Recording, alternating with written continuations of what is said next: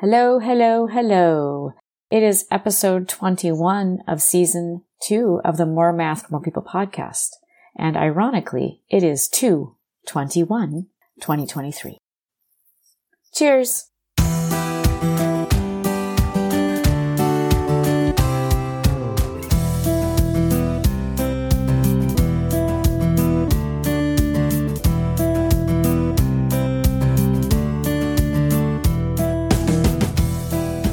Hello, everyone. I'm Misty. And I'm Joel.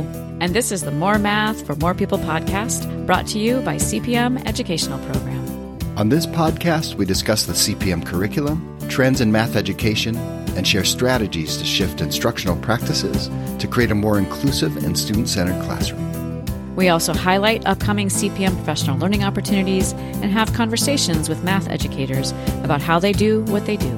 And we always try to have a little bit of fun and laughter as well. Indeed, we do. So come and find out what shenanigans we're up to on this episode. Boom. Okay, so here we are. It is the National Day of segment for today. Sure is. And Joel, you're going to have to tell me. I don't know. What is this? What is this National Day today? Today is National Patchkey Day. Patchkey. Yeah. I, I don't. What is a patchkey? Okay, I can't wait to tell. I, I mean, okay, like like I feel like it's not a patch key like that. It's one word, right? That's one word. Okay, patch key. Yep. What is a patch key? Well, also known as a Fashnacht, just so you know. That doesn't help me. Okay. It's like I- I also known might- as thought that might, that might cue you in on the. Oh, day. oh. no, no, it doesn't actually. Well, it's a it's a pastry, and it's Okay. a it's kind of a donut type pastry, usually filled with some sort of filling, maybe a cream, maybe a berry, something So it's like a that. filled donut, not a holy donut. Correct. Or the hole is filled in with something else at least. You cannot even see a hole. It's it's like it Well, looks yeah. like a pillow. well, there's a hole inside that gets filled with something. That's right. They, they poke the thing and they squirt the thing. Yeah. But the um the idea behind them is it has to do with it's a tradition. So the the, the is a German heritage and the Patchkey is a is another heritage, but the it comes around Ash Wednesday or Fastnacht means the night before Lent. Mhm. And so before you're giving up these things for your Lent, Patchkeys are on the Fat Fat Tuesday, all that stuff, and it's uh it's just a celebration of that time is what it is. And I love this time of year because I've already ordered mine. Wow. Because on February 1st is the first day that I can order. There's a place in, in Michigan that I order from. I, ca- I can't even get them here in Salt Lake City. I gotta, I gotta have them shipped in. Is it in the Upper Peninsula? There is one in the Upper Peninsula. They, they have several shops, but the one I get, I believe is in the Upper Peninsula. Mm-hmm. But February 1st, the first day you can order them. So you put your order in. I've already got them. I'm celebrating today by eating my patchkeys. Mm. so delicious. I would encourage anybody to celebrate this day by going out and finding some patchkeys or some Fashnuts in your in your neighborhood. So the patchkeys, I just did a quick little Google search. They are Polish, which I Polish, thank guessed. They are Polish donuts. Excellent. So, yes.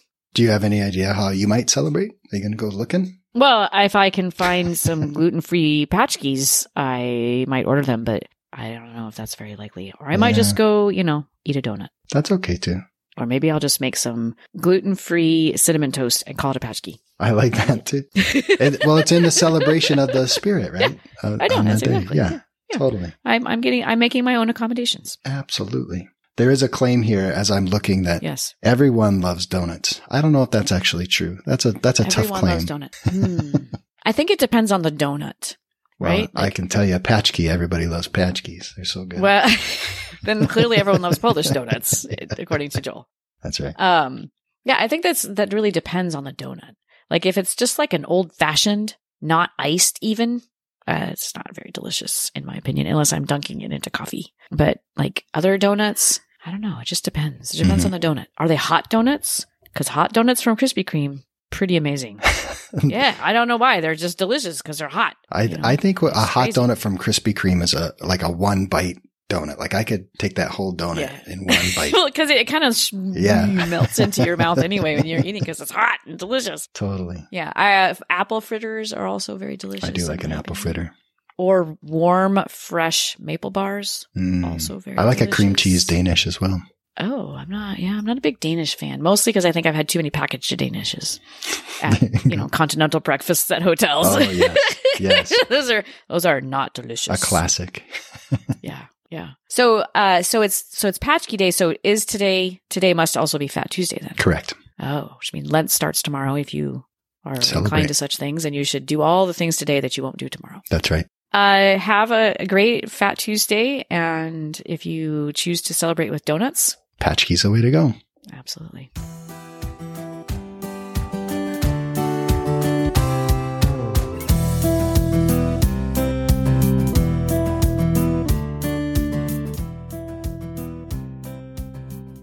Okay, so we're here today with uh, Stephanie Castaneda and Mike Locus, who work for the Curriculum and Assessment Department, the writers for us here at CPM.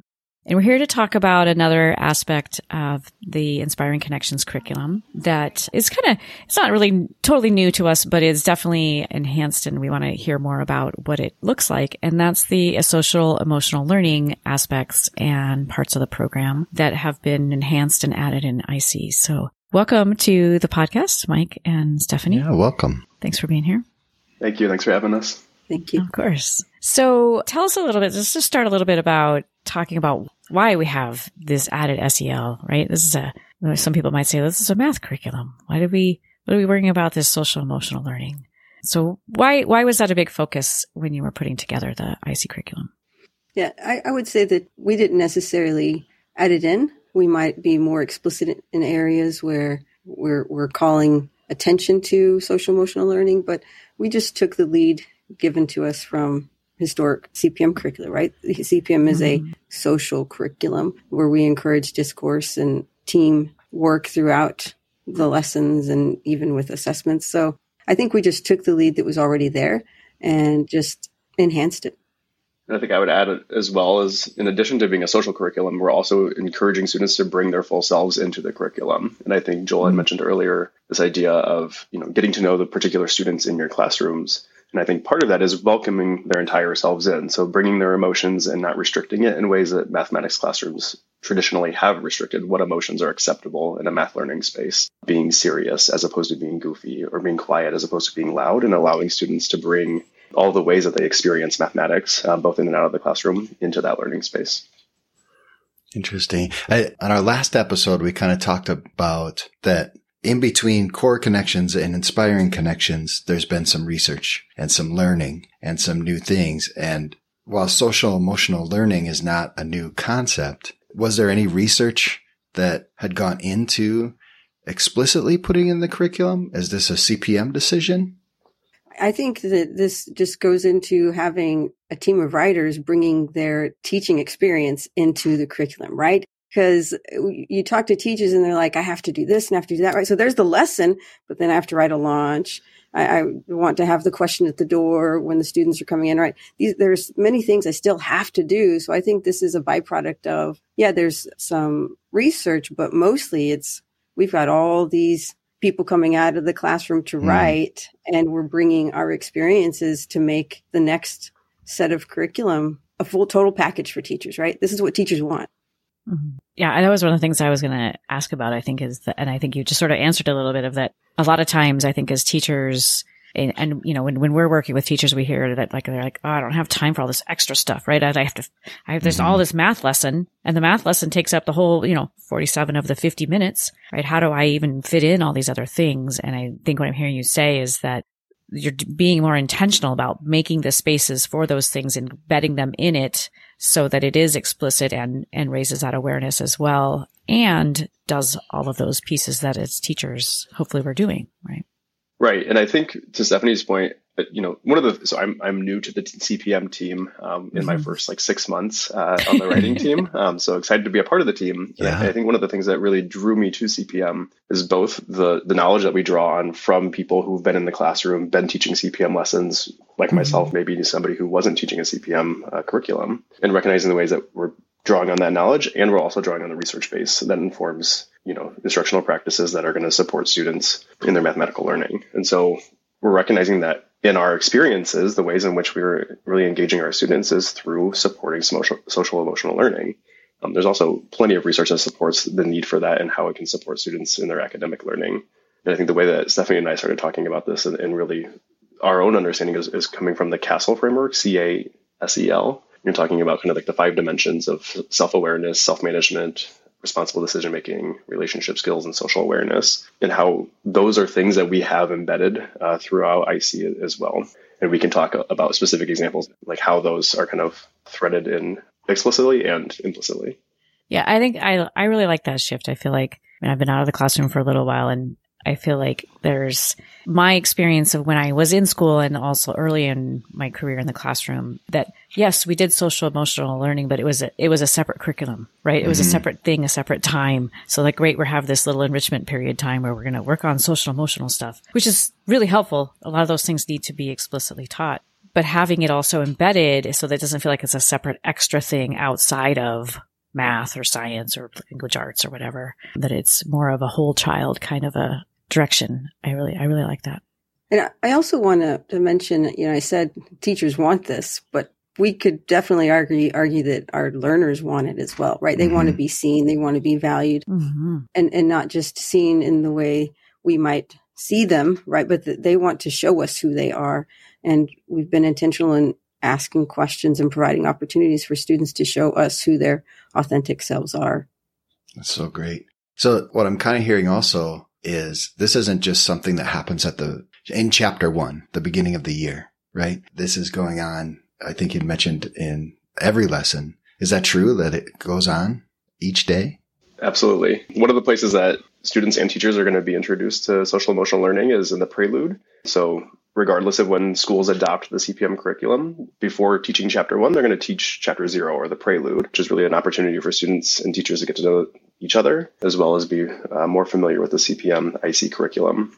Stephanie and I were just working uh, together on IC3, and, and, one of the, the themes really cutting through uh, the prelude in particular is the ways in which different communities and students value and think about respect and what that means to individual students. And so providing opportunities for students to get to know each other and what, and what respect means to them, as well as what it means to the teachers and how they are demonstrating respect for and showing respect for each other throughout the course. And so there's a very heavy and explicit focus on social emotional learning in that introductory chapter. But then, it, like you mentioned, Joel, you know, it's really brought throughout the entire curriculum. Uh, Stephanie mentioned earlier this idea of door questions when students are coming into the classroom and just having an opportunity to get to know students not necessarily about a math topic, but just getting to know what their interests are, you know, a, a quick this or that type of question as they walk into the classroom or, or something about their preferences or a highlight of their week. But then we also have things that, again, not new to CPM, uh, different uh, where students are, are really having opportunities to be social and talk to, to each other, as well as talking about ways that they can develop their relationships within their teams as they're moving around throughout the classroom the door question idea to me is suddenly pops up like the pocket questions that are in the teacher notes. Is it that kind of an idea where it's a, a variety of questions to choose from, or is it specific maybe to a lesson?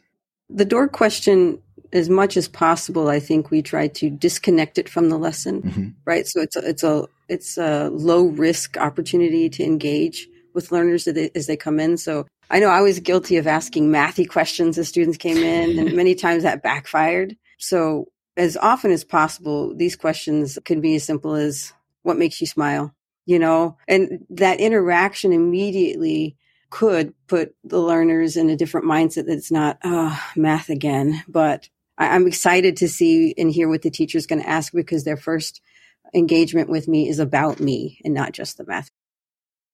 What are some of the other ways you mentioned the door questions and some specific STTSs, but what are some of the other specific ways that the this SEL sort of shows up? Is it like a thread or some other, you know, routines and things that would recur throughout the course? So part of what we brought in to the curriculum explicitly, it was designed to raise our awareness of where we're incorporating SEL and something that CPM has always incorporated is um, reflection or journaling, right? So that's one place where uh, you you will see the continued use of SEL. So students are thinking about how they've grown or areas in which they would like to continue to improve, or even their interactions with with their teammates. How am I a good teammate? How are how have others been good teammates to me? So um, I think through the continued use of reflections and journaling, um, we're supporting SEL. I'd say another way that we might see this too, in addition to kind of sequences and like in purposeful sequences of reflection journals and goal journals, would be like individual standalone launches prior to students engaging in, a lesson. So like a, a, standalone launch might look something like completing a sentence uh, to represent something that that is positive about yourself, um, and that that is not necessarily going to be tied to the lesson.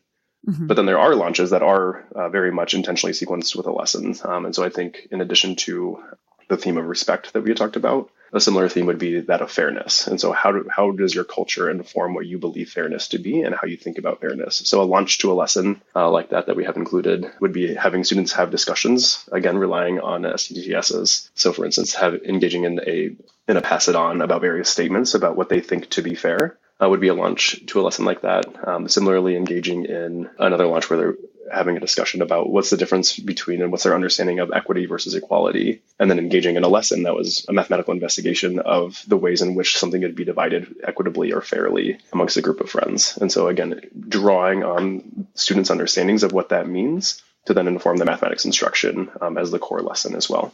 I like those kinds of ideas, in particular the one you just talked about with the equality and equity. I think a lot of times we, you know, we, we do particular lessons and we have some idea of, you know, a concept we want to get, have kids grapple with. And we want to engage their sort of pre-thinking what they think about it already, but that's not always an easy thing to do, right? Or if we ignore it, then it comes up and it, in the middle of the lesson, you're like, oh, wow, I hadn't expected that. So I like that that allows time for kids to kind of get into some of those thinking and for teachers to sort of go, oh, okay, here's where my class is before we kind of go into this bigger, deeper ideas of things sometimes. So what else do listeners need to know? What what question do you wish we've asked you right now? um, okay, so I, I think one thing that I'm I'm really excited about seeing in in the ways that we're bringing attention to students' awareness of social emotional learning as well as teachers' awareness. You know, we had mentioned this idea of like providing questions to consider for the teachers and, and really using those as, as leverage opportunities to challenge teachers to think about their own biases, to think about their, their own perceptions of the world, to think about what participation looks like in a social classroom. And I think other things that we do is, and teachers can expect to see throughout is the ways that we call out things like culturally responsive teaching throughout each of the lessons. And so things like uh, New America, for instance, has a, a set of eight competencies for culturally responsive pedagogy, sorry, culturally responsive teaching. And for instance, one being promoting respect for student differences. And so as we incorporate things like questions to consider or, or notes in the author vision for the teacher to, to really elicit students' perspectives and the ways in which they've come to understand different ideas, such as respect. Really flagging that for teachers to think about, okay, in this lesson, this is going to be something that we're explicitly attending to and to look for in the questions that students that are student facing, as well as the things that are going to be in the author vision. Yeah, I think it's important to go back to what many of us have learned about SEL and the CASEL framework, C A S E L, which stands for Collaborative for Academic and Social Emotional Learning, right? So it's not that there's social emotional learning and then there's academics, there's both. And as educators, something that we strive to do is ignite the inner mathematician, right? Mm. And, and how do we ignite that inner mathematician? It's by recognizing that mathematicians look different, sound dif- different, respond differently, question differently, right? We, we do things in a variety of ways, but it's for the same goal in answering questions or posing a new question, right? And by intentionally incorporating some of these components already mentioned, we are igniting those inner mathematicians. All the different ones that come into the classroom, right? They're all there. And, and this is an opportunity for us to welcome our differences and to use them as assets. Well, it's inspiring connections is going to be really cool. And I love the thought that's going in there. As, as you mentioned with the teamwork, it just, it's all coming together even more than it was before for me. Like it mm-hmm. sounds like it's going to be really cool. Yeah. Yeah. That was, that was really well said. Thanks, Stephanie. Thank you so much, both of you, for being on the podcast. And uh, we look forward to hearing more about IC in the next few weeks as we look at some of the other components of this new curriculum. And hopefully, uh, you're all, I know this, uh, this podcast is going to come out just before the teacher conference. So I know you two will be at the teacher conference talking a lot about inspiring connections yeah. as well. So look for the pin. Exactly. There'll be people wearing pins. You can find out more. Thank you so much. Thank you. Thank you. Thank you both.